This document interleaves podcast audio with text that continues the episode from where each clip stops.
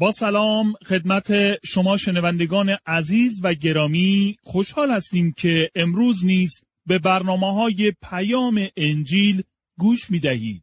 از شما دعوت می کنیم به برنامه مطالعه و بررسی کلام خدا که توسط دکتر جان برنون مگی تهیه شده است توجه کنید. کتاب دوم تیموتائوس ادامه فصل چهار دوستان عزیز در برنامه امروز مطالعه و بررسی فصل چهارم آخرین فصل نامه دوم تیموتائوس را به پایان میرسانیم. در این قسمت به سفارش ها و آخرین سخنان پولس به تیموتائوس توجه خواهیم کرد. پولس در این آیات که می توانستند بر روی سنگ قبر او نوشته شوند خلاصه زندگیش را به دو بخش تقسیم کرده است. در قسمت اول پولس به گذشته و به زندگی زمینیش نگاه می کند که به زودی کشته خواهد شد و سپس در قسمت دوم به آینده می نگرد یعنی به زندگی جاودانه و ابدی که در پیش روی دارد. زندگی زمینی و زندگی ابدی توسط آنچه ما آن را اینجا مرگ مینامیم از یکدیگر جدا شدند. پولس با شوق و خاطری آسوده در انتظار مرگ است. چون به زندگی جاویدی که هدیه خداوندش عیسی مسیح به اوست باور و یقین کامل دارد. پولس حتی در سخنانش در هنگام مرگ نیز درسهای آموزندهی برای پیروان عیسی مسیح دارد. پولس زندگیش را به سه طریق متفاوت جنبندی می کند. او می‌گوید من برای خداوند با دل و جان جنگیدم. پولس یک مبارز خوب بوده است. جنگی بود که بایستی در آن می جنگید و باید پیروز می شد. اکنون در اواخر زندگیش می گوید من برای نجات دهنده ام همچون سربازی بودم. دوست من همه ایمانداران بایستی چنین جایگاهی را داشته باشند. مبارزه ای است که باید در آن شرکت کرد و هر مسیحی باید مدافع کلام خدا باشد و برای حقایق عظیم کتاب مقدس بیستد. اکنون دیگر مسابقه به پایان رسیده. زندگی فقط یک مبارزه و درگیری نیست بلکه یک مسابقه است. پولس همچون یک دونده با انضباط اصولی را برای پیروزی و به دست آوردن جایزه رعایت می کند. در طی مسابقه پولس بدن خود را تحت فرمان نگه می داشت. او تلاش می کرد به عنوان مسیحی آنچنان زندگی کند که معیوس و شرمنده نباشد. در نامه اول قرنتیان فصل 9 آیه 27 چنین نوشت من مثل یک ورزشکار با تمرینهای سخت بدنم را آماده می کنم. پولس همینطور در ابرانیان یعنی نامه ای که به احتمال زیاد نویسنده یا آن بود در ابرانیان فصل دوازده آیه یک الا دو چنین می‌گوید پس حال که در این میدان مسابقه چنین گروه انبوهی از ایمانداران را داریم که برای تماشا ما گرد آمده اند بیایید هر آنچه را که سبب کندی یا عقب افتادن ما در این مسابقه می شود از خود دور کنیم و با صبر و شکیبایی در این میدان به سوی هدف بدویم و برای پیروزی در این مسابقه روحانی به عیسی چشم بدوزیم که چنین ایمانی را در قلب ما ایجاد کرده و آن را کامل خواهد ساخت زیرا او خود نیز در همین مسیر صلیب و خفت و خاری آن را تحمل کرد چون می‌دانست در پی آن خوشی و شادی عظیمی نصیبش خواهد شد. به همین جهت اکنون در جایگاه افتخار یعنی در دست راست تخت خدا نشسته است. پولس اکنون در پایان زندگیش می‌گوید اکنون دیگر مسابقه به پایان رسیده. او از همه مراحل عبور کرده است. هر آنچه خدا برای او تحریزی کرده بود را کامل کرده و به انجام رسانده بود. نسبت به او وفادار ماندم. به عبارت دیگر ایمانم را حفظ کردم. زندگی از سوی خدا نزد او به امانت سپرده شده و او از آن به خوبی مراقبت کرده بود. او به شایستگی نظارت کرده بود. ایمانش را حفظ کرد و هرگز از حقایق عالی و اصول کلام خدا منحرف نشده بود. چه سخنان باشکوهی را در اینجا می‌بینیم. اکنون اجازه دهید دوباره به آنچه که پولس در آیه شش در این فصل گفت توجه کنیم. وقت رحلت من فرا رسیده است. کلمه ای که در اینجا به عنوان رحلت یا ترک دنیا ترجمه شده در متن یونانی کلام خدا با کلمه ترک کردن که در نامه اول تسالونیکی به کار برده شده متفاوت می باشد. در اینجا از کلمه ترک کلیسا برای زمان روبوده شدن کلیسا از روی زمین استفاده شده است. پولس اکنون بایستی از دروازه مرگ عبور کند. ایماندارانی که در زمان روبوده شدن کلیسا زنده اند نباید از دروازه مرگ عبور نمایند. در نامه اول قرنتیان فصل 15 آیه 51 الی 52 چنین می‌خوانیم حال می‌خواهم رازی عجیب را با شما در میان بگذارم. ما همه نخواهیم مرد بلکه به همه ما بدنی نو داده خواهد شد. زمانی که شیپور آخر از آسمان به صدا درآید در یک لحظه در یک چشم به هم زدن همه ایماندارانی که مرده اند با بدنی فناناپذیر زنده خواهند شد. آنگاه ما نیز که هنوز زنده ایم ناگهان تبدیل خواهیم پذیرفت و بدنی نو خواهیم یافت. کلمه یونانی که پولس در ارتباط با رحلت خود استفاده کرده کاملا کلمه متفاوت با کلمه ترک این دنیا می باشد. این کلمه در واقع در زمانی نیز به کار برده می‌شد که تنابهای قایقی را که به بندر بسته شده بود باز شده و قایق آماده حرکت و ترک بندر می‌شد. و این مفهومی بود که پولس در ارتباط با رحلت خود در نظر داشت. درک و فهم پولس در رابطه با مرگ و ترک دنیا کاملا با آنچه امروز مرسوم است متفاوت بود.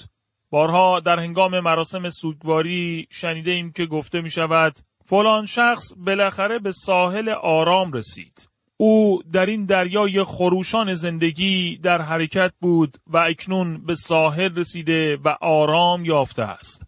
پولس در واقع کاملا برخلاف این شیوه تفکر سخن گفته است. او می‌گوید به بندر زندگی بسته شده بودم و این هر آنچه در زندگی است می باشد. ما هنوز به جایی نرفته ایم. فقط به این زمین کوچک بسته شده ایم. روزی آزاد شده تنابهای قایق وجود ما باز شده به حرکت در خواهیم آمد. برای یک فرزند خدا مرگ به این معنا و مفهوم است. مرگ برای ما نوعی آزادی از این دنیا و ترک آن به سوی دنیای دیگر است. پولس در واقع می‌گوید به اعدام خونین من نگاه کنید و نگذارید ریخته شدن خونم شما را ناراحت کند. من مانند قایقی هستم که بندر را ترک می کنم. وقتی مرگ بیاید در حقیقت آماده حرکت و بودن با مسیح می باشم که بسیار بهتر از اینجاست. تاجی در آسمان انتظار مرا می کشد. تاجی که خداوند ما مسیح آن داور عادل در روز بازگشت خود به من عطا خواهد فرمود. اینجا به بخش مثبت نگاه می کنیم. پولس به آینده می نگرد. او در انتظار تاج عدالت است. تاج یک پاداش است و او پاداش خود را روزی دریافت خواهد کرد. فکر نمی کنم که هنوز به او داده شده باشد اما خداوند آن را زمانی به او عطا خواهد کرد. در عهد جدید چندین نوع تاج عنوان شدند. برای مثال در نامه اول قرنتیان فصل 9 آیه 24 الی 25 می‌خوانیم در یک مسابقه دو همه می‌دوند اما فقط یک نفر جایزه را می‌برد پس شما نیز طوری بدوید تا مسابقه را ببرید یک ورزشکار برای کسب موفقیت در مسابقات از چیزهای بسیاری چشم پوشی می کند و تمرینهای سختی انجام می دهد. او برای به دست آوردن جایزه های فانی چنین زحماتی را متحمل می شود. ولی ما برای پاداش آسمانی کوشش می کنیم که هرگز از بین نخواهد رفت. این یک نوع تاج ورزشی و پاداشی است که برای پیروزی در مسابقه زندگی دریافت می شود. و همچنین یک پاداش یا تاج برای نجات دادن جانها وجود دارد که در نامه فیلیپیان فصل چهار آیه یک شاهد آن هستیم. ای برادران عزیز من شما را خیلی دوست دارم و مشتاقانه در انتظار دیدار شما هستم چون شما شادی من و پاداش زحماتم هستید عزیزان من به خداوند وفادار بمانید تاج یا پاداشی داده خواهد شد برای اینکه در هدایت افراد به سوی خداوند مشارکت و سهم داشته ایم. بدون شک پولس تاجهای زیادی خواهد داشت. او پاداش خود را از خداوند دریافت خواهد کرد. تاج عدالت نیز به نظر من پاداشی است برای یک زندگی نیکو داشتن و این تاج نیز به پولس داده خواهد شد. سپس در ادامه آیات پولس می‌گوید اما نه فقط به من بلکه به تمام کسانی که با زندگیشان نشان می‌دهند که مشتاقانه منتظر بازگشت او هستند. این موضوع ارتباطی با نظریه یا اعتقاد شما در مورد بازگشت و ظهور او ندارد. ممکن است درباره سلطنت هزار ساله مسیح نظر خاصی داشته باشید. اما در اینجا خبری برای شما دارم. هیچ پاداشی برای داشتن هر نوع اعتقاد یا باوری در این مورد وجود ندارد. سوال مهم این است که آیا ظهور و بازگشت را دوست دارید؟ محبت به ظهور او به معنای دوست داشتن خود اوست. دوست من، آیا یک رابطه نزدیک و صمیمی با او دارید؟ آیا هرگز تا کنون به او گفته اید که دوستش دارید؟ به نظر من پولس هر روز به خداوند می‌گفت که او را دوست دارد چون قبلا از او متنفر بوده و به خداوند جفا میرساند. برای آنانی که ظهور و بازگشت عیسی مسیح را دوست دارند تاج و پاداشی وجود دارد. من نیز مشتاقم آن تاج را داشته باشم. بر این باور هستم که این تاج از تمام تاجهای دیگر بهتر خواهد بود و خواهد درخشید. آخرین سخنان پولس در آیات قبلی سخنان پیروزمندانه ای را شنیدیم. اما اکنون آنچه خواهیم شنید آنچنان پیروزمندانه به نظر نمی رسند. پولس در اینجا با واقعیت شرایط سخت خود روبرو می شود. در دوم تیموتائوس فصل چهار آیه نه می‌خوانیم سعی کن هرچه زودتر نزد من بیایی. چرا پولس این را می‌گوید؟ او تنهاست. وقتی به دیدار زندانی که او در آنجا اسیر بود رفته بودم این جمله را به یاد آوردم. در دوم تیموتائوس فصل چهار آیه ده می‌خوانیم زیرا دیماس مرا ترک کرده است. او به خاطر علایق و وابستگی هایش به امور این دنیا به تسالونیکی رفته است. در ضمن کریسکیس به غلاطیه و تیتوس به دلماتیه رفتند. دیماس پولس را ترک کرده بود. او نمی توانست به اندازه لازم و کافی مقاومت کند و بنابراین پولس را ترک کرده و به تسالونیکی رفته بود که تقریبا با محلی که پولس زندانی بود فاصله داشت. تیتوس به دلماتیه رفته بود. نمی‌دانیم برادر دیگری نیز بوده که دلایل موجه و کافی برای ترک کردن و تنها گذاشتن پولس داشته است. ولی فکر می‌کنیم که تیتوس حتما دلایل خوبی داشته است. شاید پولس او را به دلماتیه برای انجام خدمتی فرستاده بود. درباره کریسکیس اطلاعات زیادی نداریم. در دوم تیموتائوس فصل چهار آیه یازده می‌خوانیم فقط لوقا پیش من است. هرگاه آمدی مرقس را نیز با خود بیاور. زیرا به کمک او احتیاج دارم. هرگاه آمدی مرقس را نیز با خود بیاور. به یاد آورید که پولس در سفر دوم بشارتی خود نمی‌خواست مرقس را همراه ببرد. اما پولس در مورد مرقس اشتباه کرده بود و اکنون می توانست بگوید که مرقس در خدمتش برای او مفید بوده است. و خوشحالم که پولس در آخرین سخنانش در ارتباط با مرقس چنین گفته است. در دوم تیموتائوس فصل چهار آیه دوازده می‌خوانیم تیخیکوس هم دیگر اینجا نیست چون او را به افسوس فرستادم. پولس تیخیکوس را به افسوس بازگردانده بود چون او کشیش کلیسای آنجا بود. او نمی توانست مدت زیادی در روم بماند چون لازم بود که کلیسا را نظارت کند.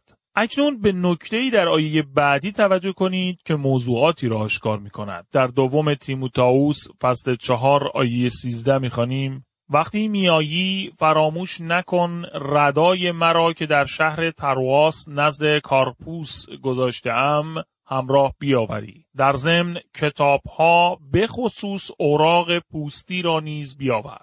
پولس لباس یا ردایی را که در ترواس جا گذاشته بود درخواست می کند. این موضوع کمی از رنج و زحمت پولس را آشکار می سازد. در ایام تابستان از آثار باستانی آن زندان دیدار کردم ولی با این وجود سرد بود.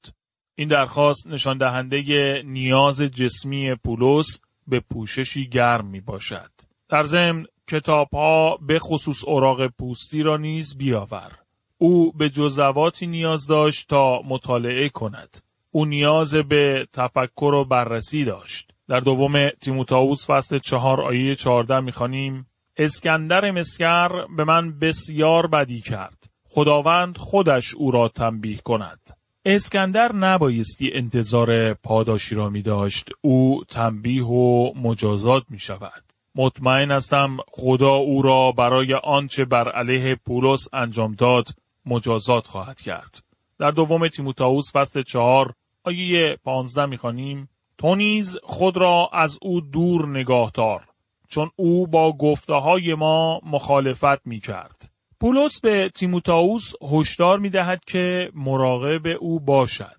او از آن افرادی است که در ظاهر خود را نسبت به شما مهربان نشان می دهد و سپس در فرصت مناسب از پشت به شما خنجر می زند. مراقب چنین افرادی باشید. در دوم تیموتائوس فصل 4 آیه 16 می خانیم در نخستین جلسه دادگاه هیچ کس برای کمک من در جلسه حضور نیافت. همه مرا ترک کردند. امیدوارم خدا این خطا را به حساب ایشان نگذارد. نخستین جلسه دادگاه احتمالاً به یک بازجویی مقدماتی در ارتباط با محاکمه آخر پولس اشاره می کند و شاید منظور او اولین محاکمهش در روم سه سال قبل باشد. پولس در آن دادگاه تنها بود. در دوم تیموتائوس فصل 4 آیه 17 می‌خوانیم اما خداوند خودش مرا یاری نمود و فرصت داد تا با دلیری پیغام نجات بخش انجیل را به گوش همه ملل دنیا برسانم. او مرا نجات داد و نگذاشت مرا جلوی شیران بیافکنند. پولس از تیموتائوس چیزی برای جسمش یعنی ردایش را و همچنین کتابها و اوراق پوستی را برای ذهنش درخواست کرد. و اکنون چیزی برای قلبش را مطرح می کند. اما خداوند خودش مرا یاری نمود. خداوند در کنار من ایستاد. همه ما چه در زندان باشیم و چه خارج از آن در این سه بخش وجودمان یعنی جسم، ذهن و قلب نیازهایی را داریم. بسیار عالی است که بتوانیم بگوییم خداوند با من است. خداوند در کنار من ایستاده است. نگذاشت مرا جلوی شیران بیافکنند. در آن زمان از مجازات اعدام حفظ شد. در دوم تیموتائوس فصل 4 آیه 18 می‌خوانیم بلی خداوند مرا از هر اتفاق بدی حفظ خواهد کرد و سلامت به ملکوت آسمانی خود خواهد رساند. جلال تا ابد از آن خداوند باد. آمین. پولس می‌دانست که به ملکوت آسمانی می‌رفت. در آخرین نامه شخصیش به تیموتائوس دوست و همکار نزدیکش پولس همچنین برای تعدادی از دوستان سلام و درود میفرستد. در دوم تیموتائوس فصل چهار آیه 19 الی 22 می‌خوانیم خواهش می‌کنم سلام مرا به پرسکلا و اکیلا برسان همچنین به کسانی که در خانه اونیسیفروس هستند. ارستوس در قرنتس ماند. تروفیموس را نیز که بیمار بود در میلیتوس ترک کردم و آمدم. سعی کن قبل از زمستان اینجا باشی. افبولوس پودوس و لینوس کلادیا و همه برادران سلام میرسانند. عیسی مسیح خداوند با روح تو باد. فیض خداوند با شما باد. توجه کنید که دوباره از تیموتائوس می‌خواهد به نزد او بیاید و می‌خواهد که قبل از فصل زمستان به آنجا برسد. در اینجا نامه عالی و آموزنده پولس رسول به همکار وفادارش تیموتائوس پایان مییابد. دوستان عزیز، اکنون که مطالعه و بررسی نامه دوم تیموتائوس را در عهد جدید به پایان رساندیم، آماده می شویم که بررسی کتاب دیگر از مجموعه کتاب های موجود در کتاب مقدس را شروع کنیم. در برنامه آینده کتاب حزقیال از مجموعه کتاب های عهد عتیق را مورد مطالعه و بررسی قرار خواهیم داد.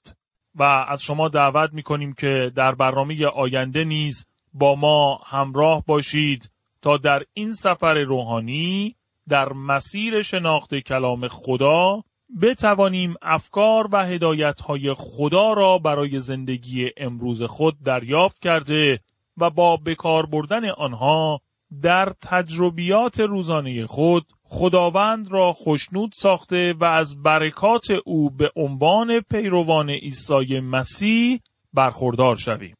تا برنامه آینده و شروع بررسی کتاب حزقیال شما را به خدای مهربان می سپاریم. شنوندگان عزیز در اینجا وقت برنامه امروز ما به پایان می رسد.